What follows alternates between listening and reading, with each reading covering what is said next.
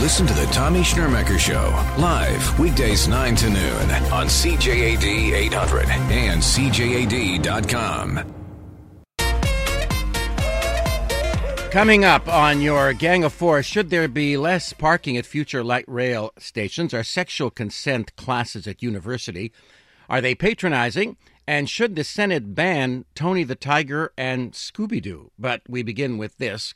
Let me whisk you back to Paris. This is what Prime Minister Trudeau had to say at the climate change conference. Canada knows uh, that uh, there are multiple solutions and multiple pathways, uh, that it's not just uh, a problem that we have to take different avenues to get to where we want to go. It's actually an advantage because we know uh, that countries around the world and populations around the world are facing tremendously varied challenges. And for Canada to be uh, a place that respects, reflects, and helps uh, with a broad variety of approaches uh, is something that is going to be to our advantage uh, as we engage uh, in serious action on uh, this extraordinarily pressing issue of our time.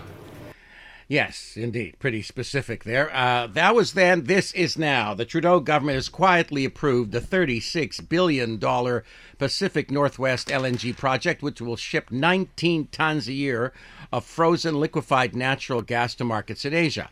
It would create thousands of jobs and add $2.4 billion a year to our GDP. This exported fuel would even offer a greener alternative to coal fired plants in Asia. The BC government is on board, and so are 17 out of the 20 First Nations on the pipeline's route. But not everyone is gung ho. NDP leader Thomas Mulcair was delighted to surface and declare his party's unequivocal opposition to the gas pipeline that would be built in part through the Great Bear Rainforest. Karen Mahon of the environmental group Stand Earth is mighty miffed she was quoted in The Guardian saying, How can Prime Minister Trudeau claim he to be a climate leader on the international stage while approving a new project that will become the single largest source of climate pollution in the country? Karen Mahon need not be worried. I don't believe it will ever be built. There's weakened demand, there's oversupply in the global natural gas market. Oh, yes, one other thing. The approval is contingent on no less than 190 conditions, which are fairly onerous with the ones faced by international competitors. Petronas, the Malaysian state owned consortium behind the project, has already invested billions, but they may decide not to go ahead given all of the hurdles and the low potential for profit. As I've suggested, when it comes to the subject of climate change, the Liberal government adds to global warming with a lot of hot air.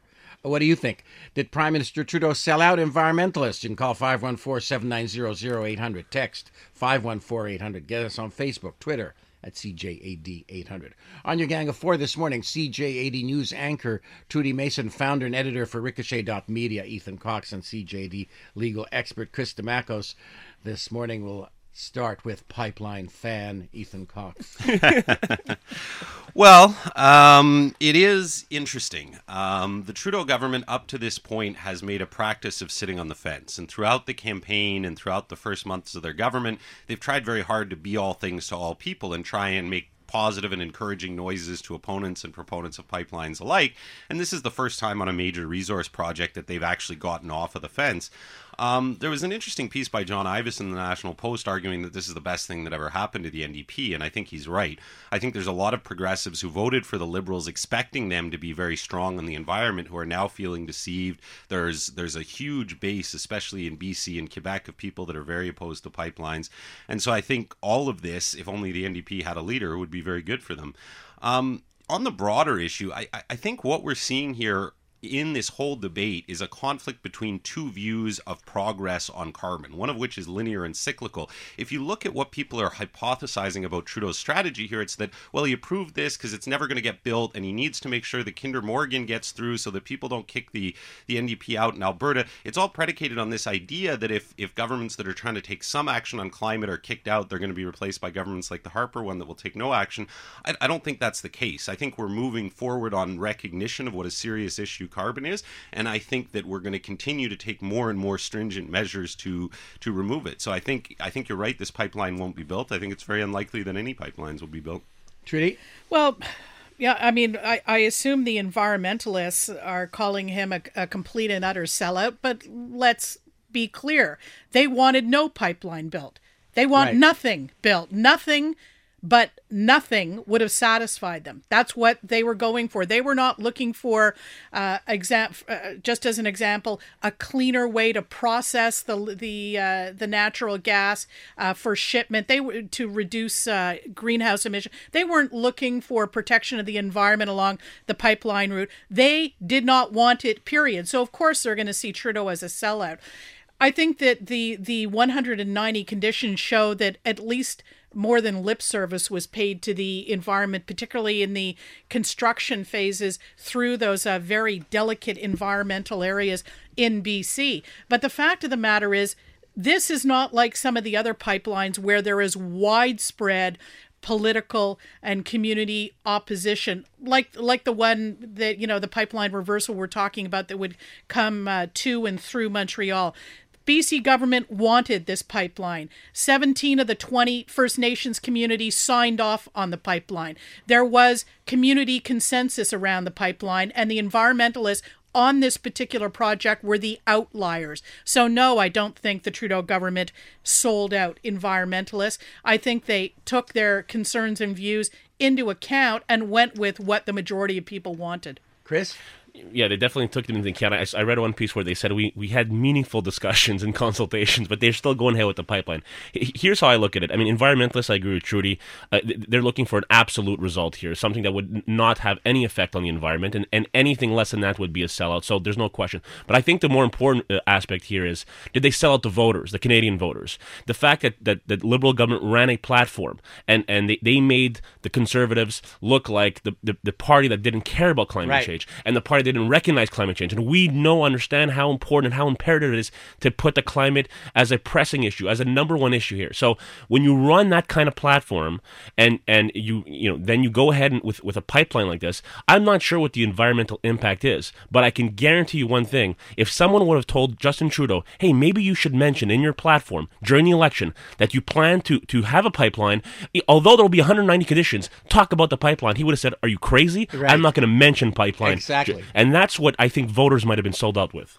Yeah, I, I just uh, one point is that what the environmentalists want, which is so totally crazy, is also what the science demands. So that's worth mentioning. But on the specific point of the election, I agree with you, Chris. Uh, Trudeau explicitly he tweeted uh, in 2015 that the Great Bear Rainforest is no place for a pipeline, and he hashtagged that with Northern Gateway. But how can somebody who campaigned on the promise that this rainforest is no place for a pipeline and he would reverse the Harper government's desire to put one through there, turn around and say, actually, on further consideration, the rainforest is a great spot for a pipeline. He's clearly broken a commitment, broken a trust with the voters, and I think that we're going to see his astronomical poll numbers start to fall. I think we're going to see the NDP gain some support because there's definitely a large number of Canadians that will feel betrayed about this. With me on your Gang of Four, CJAD news anchor Trudy Mason, founder and editor for Ricochet.media, Ethan Cox, and CJAD legal expert Chris Demakos. Uh, we had uh, the environmental groups, uh, speaking of the environment, calling for there to be less parking at the upcoming stations for the light rail network. They say that allowing people to drive to the stations and park their cars, that only encourages them to drive more. And the city should provide better public transit to and from these stations. What do you think? Uh, do we need less parking at the new train stations? I think if you don't provide enough parking, people will avoid the train station and take the car all the way into town. Trudy? I, I think this is the dumbest thing I have ever heard and a complete misunderstanding of the psyche of Right. the of the long distance commuter. When you're talking about this this particular REM project, you're talking about bringing people in from the South Shore, from Laval, and the the far western tip of the island, uh, including people who live off island and and would come to the train station specifically to to take the train in town. These are people who will not otherwise take public transit. You have to make it 100% accessible, 100% convenient. Otherwise, they will stay in their car because I think the majority of them have the wherewithal, they have the cash to commute. They're probably commuting right now in their vehicles. They don't need the train. They will take the train if it's convenient Right. and gives them a sense that they're doing something good for the environment. and saving some time too. And it and if you make it difficult for them to park, first of all, it will create a parking nightmare in the neighborhoods around these stations. We already see that, uh, for example, at the around the Roxboro train station, some of the other ones out on the West Island, when those park those stupidly small parking lots fill up. So there there is no way around it. When you're doing a long commute, you you you're going to want to get off the train and get into your car. You're not going to want to get off the train and get on a bus after that. So if you want to understand the suburban affluent commuter, you have to take that into right, account. and some people, the ones who are three, four blocks away from the train station, they won't take their car. They'll walk. They'll be thrilled about it. But if it's a twenty, if it's a forty-five minute walk, people won't do it. There's no question that a commuter who's taking a car to a train is driving less than a commuter who takes their car downtown. That's that's been established. Now the question is, do we make these these parking lots smaller, which, which would force the commuter not to take a train, uh, uh, not take a car to the uh, parking lot? And the answer is no. What what I would be okay with is say, hey, we're going to make this parking lot big enough for all the cars to, to get here, so that they can take the train to work. And if we start working on our public transit to get them to that parking lot, and we start seeing the parking lot be empty, then we can start reducing the size and we can sell off some of that property. But to, you, we're we're working in reverse here. We're saying let's make them smaller and put the problem on the user, and the user's going to hopefully decide to take the train nonetheless. That's that's backwards. So we have to and do there may not be a bus going from anywhere near their house to the train exactly. station. So so so and, and the, the last thing is it's not only about the environment. We, we take the train also to ease traffic and congestion, which is better for business. So instead of having the delivery trucks in, in traffic for an hour and a half or two hours, they only take a half an hour. So I, I think uh, it's an absolutely ridiculous idea to do so in this process. Yeah, I, I mean, I'm sympathetic to the idea that this is putting the cart before the horse, but I also feel strongly that if you're going to build a light rail network, that it's a half measure unless you provide people with door to door transportation solutions, because there's a couple of issues here, one of which is convenience. You want to make it as convenient to people to take public transit as possible, and that's what you two are arguing in terms of saying people need to have parking. And the other issue is there are also populations which don't have cars, which don't have that, that access. And I think if we want to address congestion, and you're absolutely right, Chris, this is not just an environmental issue; it's a business issue, it's a it's a quality of life issue. If we want to address uh, that, then we really need to invest in public transit, we need to make it as easy as possible for people to take public transit. So, in the in general terms, I agree that if we're going to build a light rail network, then absolutely we should invest in public transit around the stations to make it as easy and as convenient and as affordable as possible for people to use that public tra- that public infrastructure. But trying to force them to do that before the transit is there is really putting the cart before the horse. A 16 year old Villa Maria High School student questioning the strategy of Montreal police in the wake of an awareness campaign about sexual assault. Two police officers, female police officers, talked to the students outside the metro station, and they suggested that the practice of rolling the skirts up to make them shorter than they are already was provocative and it drew unwanted attention. And the student was quite surprised. She says this was victim blaming, and she was surprised to see this coming from the cops. Trudy. well, do you want the politically correct answer or do you want what I tell my daughter? I want what you tell your daughter. because because you know what? They're completely different. I agree. We shouldn't be victim blaming. I agree. It's a guy's problem if he is so enticed by the sight of three inches of skin above a, a, a young girl's knee that he has to stare at her make comments or otherwise harass her in the metro system. This is something we have to work with our boys about. But um, when I've talked to both my kids about safety in public, when when they got a little bit uh, deeper into their teen years and they started taking buses, going downtown uh, with their friends, and so on, I gave them the standard safety lecture. You know, always know where your wallet is. Don't keep it on an on an outside pocket. Uh, don't flash your money around when you're paying your bus fare. Don't make it look like you have a lot of money. Don't talk loudly that you're you know carrying seventy five dollars because you're going to buy a pair of jeans. You know, uh, protect yourself. Don't keep your earbuds in. Be aware of what's around you. And w- one of those things is not looking like a target. And I think it's important for bo- both boys and girls in the way that, that they dress not to look like targets not not and I've also spoken about not being drunk in public because it can make you more likely to become a victim. All of these things are on the continuum of ensuring your personal safety, and I don't think that necessarily that falls into victim blaming. It's how to stay safe in a city where you cannot possibly control 100% of the time the behavior of people around you. We don't live in an ideal world, and I think it's important to tell kids that. So it's okay. You're okay with the cop, the female cops telling her this. I, I think I'd be I'd be okay if it, if there was more to it than that, and she was also speaking to guys about you know keeping their eyes in their heads and leaving women alone on uh, in the metro system and how it's wrong to. Well, I don't think there's any indication she was only that the cops were only talking to the girls. I, I don't know. Well, I would hope yeah. not that they weren't just talking to the girls. Some listener uh, reaction on the subject. Jay Farrar and Matt Guite. Thanks, Tommy. On the topic of uh, reducing the amount of parking at the light rail train station, um, John texted in, said I take the train every day, and there's no way in hell I'm going to hop in a bus at six in the morning to go to the train. Just give me more parking. Uh, Andy says this is a great idea if you want to lose the public support. Taking the car to the train station is much better than driving all the way to work. Don't shoot yourself in the foot by making life harder for drivers than it already is. Uh, let's see here. Kelly says if we want people to stop driving, we really do need to have way more money invested in our public transit. We need, need to make it easy, simple, and comfortable to take the bus to the train station. But I don't think the government is pre- prepared to invest that money. I think they'd rather just slap a few more parking spots onto the train station and pat themselves on the back. Over on Facebook, Tommy John says, That's ridiculous. Why wouldn't you encourage people to park and ride? Every little bit helps. I don't mind taking a half hour train ride into downtown because it'll be faster than driving in traffic. However, getting off the train and spending just as much time on a bus to go a couple of kilometers because the bus winds its way through my neighborhood when I can be home in 10 minutes is not realistic. David says, Come on, folks, please read the article. It says the city must instead improve the public transit to and from these stations. I agree with that. They if they build stations, they must improve the bus service to them. With me on your Gang of Four, CJAD News anchor Trudy Mason, founder and editor for Ricochet.media, Ethan Cox, and CJAD legal expert Chris Damakos. That story about that 16 year old girl, uh, she's wondering what the Montreal cops were doing. There's an awareness campaign about sexual assault. You had two female officers talking to students outside a metro station, outside the Villa Maria metro station, and the police, one of the police women, told her that the practice of rolling the skirts up to make them shorter was provocative. It drew unwanted attention. She felt, the student felt, this was victim blaming.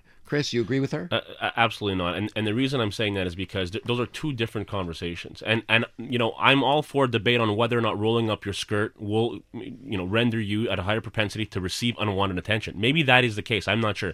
Maybe the police officer in her experience on the streets, on the beat, has discovered and determined that that's what happens when you have a rolled up skirt. But to say that that conversation about whether or not you'll draw unwanted attention is basically saying, well, if you get assaulted or harassed, it's because you wore a skirt. Th- that's that's not what they're saying. And I think that there, there's no question that anybody who who harasses you or who sexually assaults you is a criminal. It's wrong. It doesn't matter what you're wearing, and it has nothing to do with what your actions were. You can't invite that kind of stuff. What I think the police officer is saying is, hey, we have to be realistic here. There are certain types of people walking around on the streets, just like we tell people not to walk down dark alleys, just like we tell people maybe to hide a, an expensive watch when they're going to certain areas.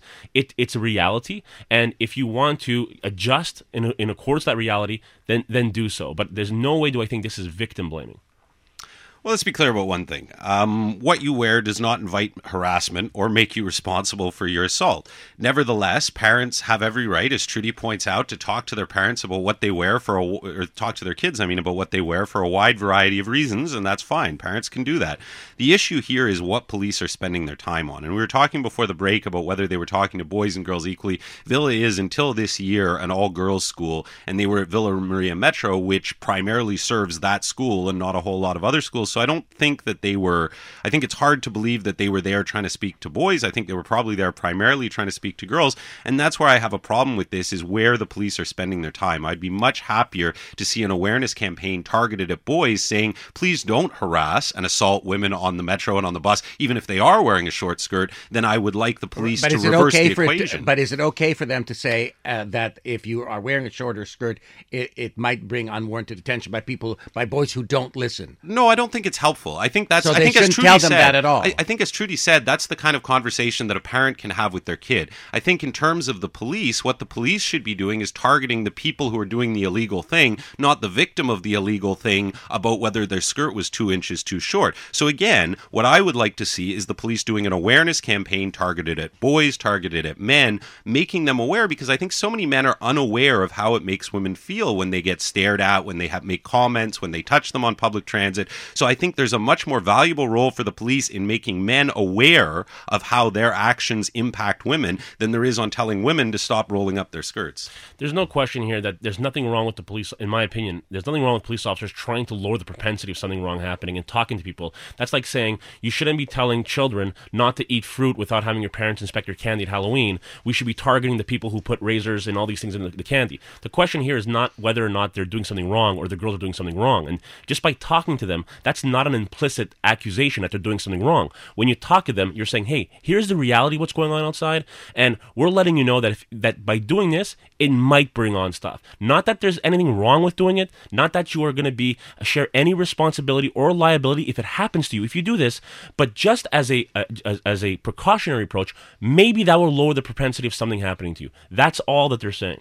Well, the reason we're talking about this is because one of these girls from Villa Maria wrote about it, complaining about this experience with the police, and she felt very much that this intervention by the police was putting the responsibility on her and telling her that it was her responsibility to avoid harassment or assault by what she was wearing, and that's not what the police That's, should be spending their time that's spending not what the cops on. were saying. The cops were talking about risk the same way that I talk to my daughter and my son about watching where their wallet is. You know, I, I wouldn't shame them if their wallet got lifted on the metro, but I might say, did you have it in an inside pocket or was it stuffed in your backpack where anyone could get at it? I would have that conversation. So why can't I have the conversation about for and and it's not just sexual assault and harassment.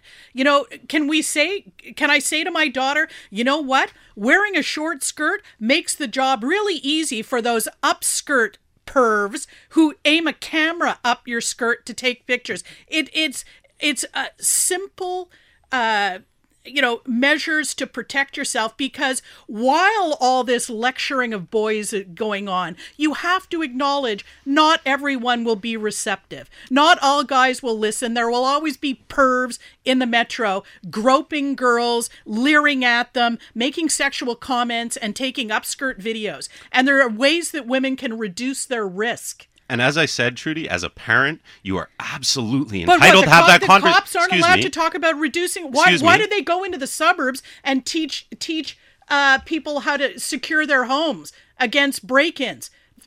That's called reducing risk. Why can't you say to a woman a short skirt makes it easier for upskirt photographers? That's reducing risk. As I said, Trudy, there is a huge difference between parents and police. And absolutely, when the police come up to young and impressionable kids and tell them that the cause, and that is what is implied by this intervention, that the cause of their harassment in public is what they wear and how they wear it, that is That would be No, wrong. no, That- no, that, no, that no, would no. be wrong. Well, that is how the That's that is wrong. how the only person that was there when this happened describes it. Well, so we're not making a lot of doesn't. assumptions about no, the police. No, she doesn't say that. Even she doesn't say that. They didn't say, by the way, if anything happens to you, that's why, because you're wearing that short skirt. That was That's- how she interpreted that their be. intervention. That is what That she wrote be. an entire op-ed about. I understand. That's how she interpreted it. But that's not what the female cop told her. You continue wearing a skirt like that, you know, you're going to get it. It'll be your fault. That's not Well, we what don't she know the said. exact What- words what the they exact wanted words to weren't do, quoted. What they wanted to do, what the cops wanted to do was to reduce risk. What what sheer interpretation was that the police officer was telling her there's a causal effect that if you wear this type of skirt and you you were inviting this to happen to you and it, you were sharing some of that liability that's not what they're saying. And she she used the word victim blaming which means you shoulder some of this blame if something happens to you because of the skirt you wore. And that's not what they're saying. I don't think they're telling you hey you're going to be blamed for this. If, if you get assaulted or harassed it's because you decided to wear your skirt in that way. And that's not what the police officer was saying police officers saying listen we have a reality here let's try to limit our risks and propensity to something happening to you and we don't want to invite this kind of stuff that's all My bottom line on this is very simple. Parents are more than welcome to tell their children what to wear. I have a problem with police telling children what to wear. That's pretty simple. That's, but, but, that's but where I'm who, at. who, who does she go to if something happens? Does she go to her parents or she goes to the police to, to report a crime? Who does that victim go to? Does she go to her parents to talk about a crime or to the police? And the fact that she is going to the police, they have a role in that discussion. No, they don't. They don't have a role to tell anyone what to wear. They don't. That's absurd. It's absurd for the police to be wasting time when we're paying their salary out on the street telling girls not to roll up their skirts when there are a million more useful things they could be doing, like, I don't know, a public education campaign telling men not to harass women. I mean, we've got the syllable, the emphasis on the wrong syllable here. In this, the next story related to this, a majority of students at a university sexual consent course at York University had enough. They were fed up. They walked out.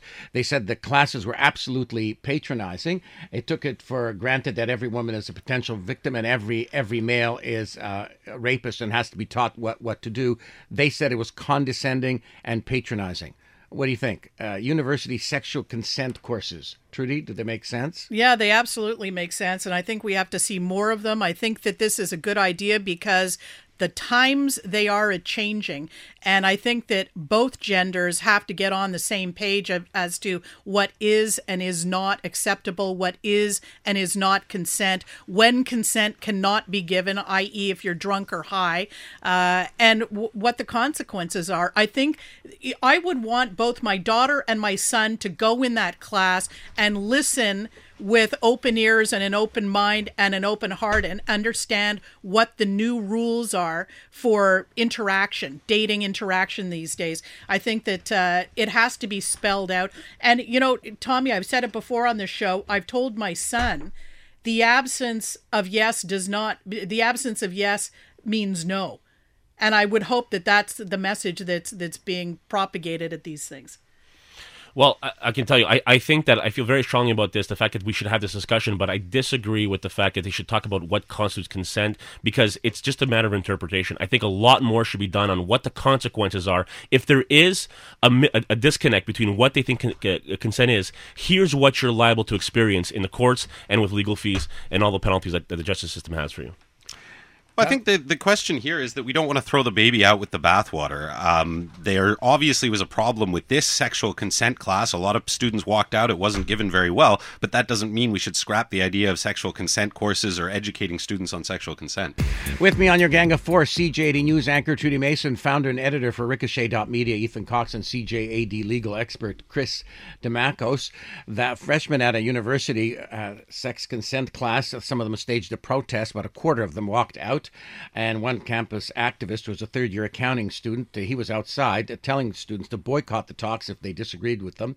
He said consent talks are patronizing. If students really need lessons on how to say yes or no, they shouldn't be at university. There's no correct way to negotiate getting someone into bed with you, he said. In suggesting there is consent, talks encourage women to interpret sexual experiences that have not been preceded by a lengthy, formal, and sober contractual discussion as rape. And he said consent talks propagate the backward message that all women are potential victims and all men are potential rapists. It's interesting that he didn't like the idea, and feminist groups, some feminist groups didn't like the idea. They felt these consent classes trivialize rape, and uh, it makes it sound like the rape was only a misunderstanding that the that the guy didn't understand consent and he wasn't a rapist. He just misunderstood consent.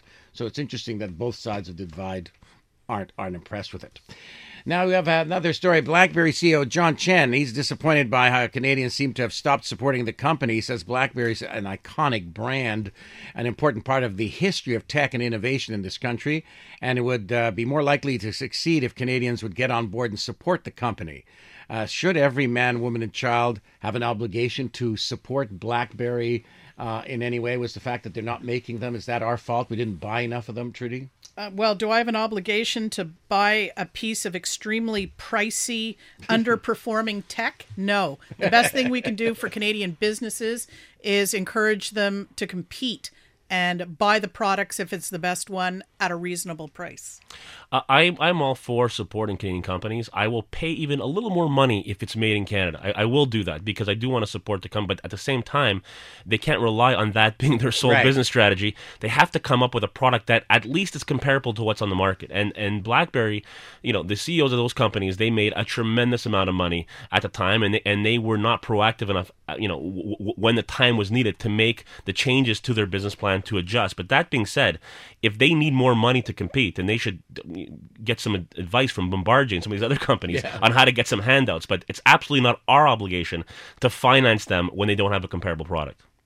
Yeah, like you, Chris, I. Uh I'm inclined to buy from from local companies, from Canadian companies. Given two comparable products, I'll absolutely always choose the Canadian one. But BlackBerry phones simply were not comparable to what is on the market, and that's the reason why they're doing badly. Not out of a, a failure of national pride by Canadians. Uh, some years back, I was I was dating a member of Parliament, and they're all forced to uh, have Blackberries as a as a sort of economic nationalism thing. The House of Commons only buys and provides Blackberries, and they're supposed to be better security and what have you. But almost everyone had an iPhone as a separate separate personal phone yeah. because there are things you can do on an iPhone that you can't do on a BlackBerry. And I remember um, visiting visiting her family and talking to her brother out of BlackBerry, and he's like, "Oh, it's just as good as an iPhone." And I literally took out my iPhone and showed him a couple things, and in like four minutes, he was like, "Oh my god, I need to get an iPhone. This isn't the same at all."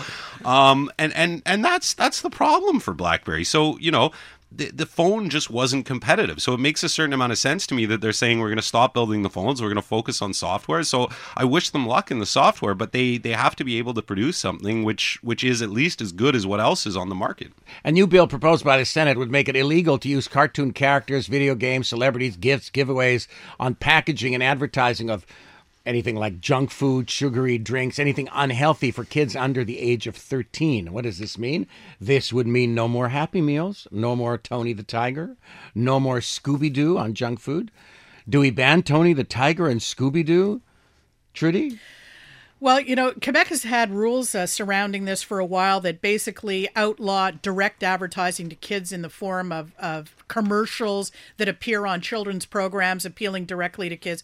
I get that. Cartoon characters on products for the under 13 set. Let's face it, when you're under 13, the the the key arbitrators of what you are reading, they're your parents or your guardians.